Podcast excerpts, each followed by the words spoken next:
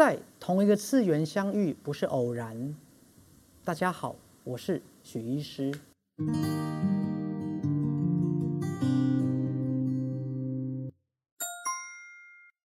赛斯心法讲到，人类有第二青春期，我们不用怕变老了吗？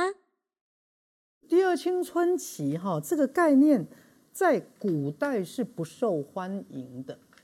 因为第一个，古代营养跟环境的卫生都不是很好，而在现代，因为营养跟环境卫生的进步，人的平均寿命都可以活到七八十岁以上，所以第二青春期在现代变成是对人类非常重要的一个概念，因为现在人类普遍长寿。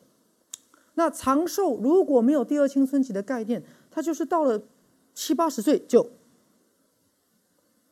好。你看任何一个国家的长照、长期照护、老人照护、老人健康安养院，消耗了一个国家多少的医疗资源、社会资源。而如果一个身体的第二青春期的观念被认识了，所有的老人家都可以再变年轻人。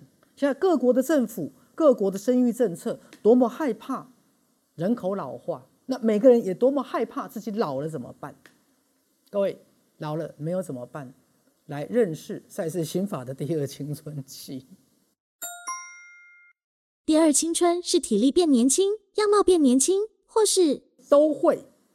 它是一种荷尔蒙的变化，它甚至身体本身都会起变化，包括体力、包括心态、包括细胞的一个好再年轻。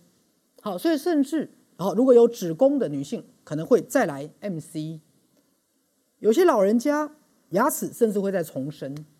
它是一个生理阶段，可是因为我们这个文明的意识对这个观念的不够了解，所以它很多的能量被转成了老人癌症或老人的抑郁症，因为我们这个潜能没有打开。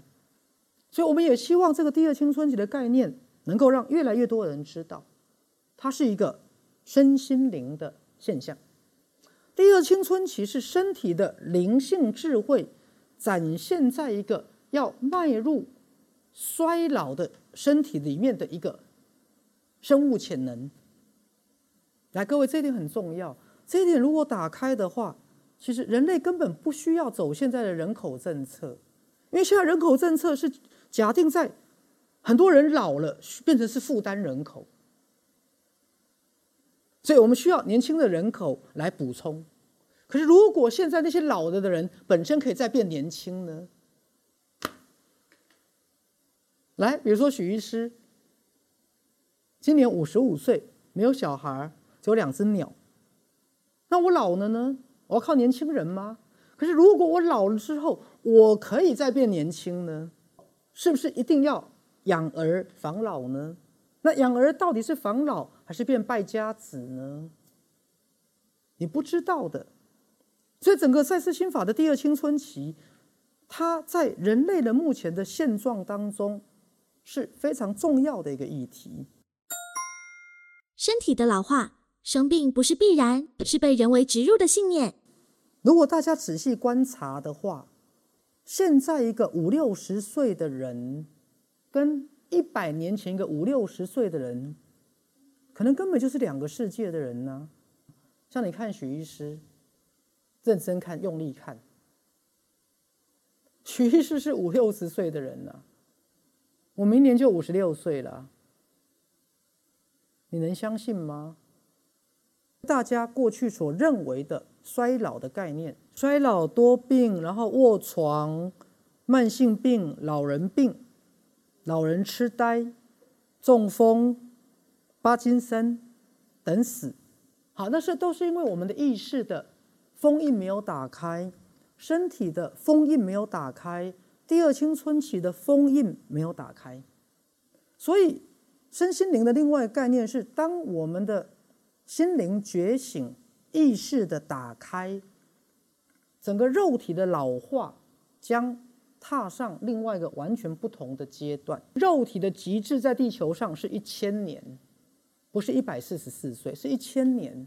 好，所以这里也要推荐一下大家，超灵七号后面有一个盟约圣典，其中提到身体是灵魂在世间的伴侣，你要爱你的肉体，就像爱你的灵魂一样。任何注重灵性而忽略肉体、虐待肉体的人，将导致身心分离，而导致病痛。所以你要爱你的身体，如同爱你的灵魂一样。好，这在很多的宗教里面都没有这个观念。如何为身体补充营养？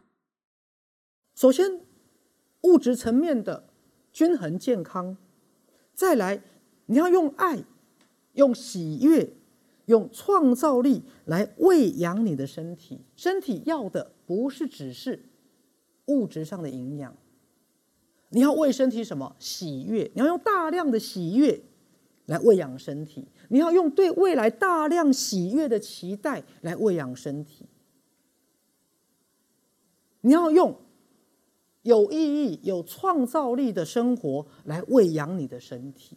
而当我们开始有这样的一个角度，这个世界将会有所不同。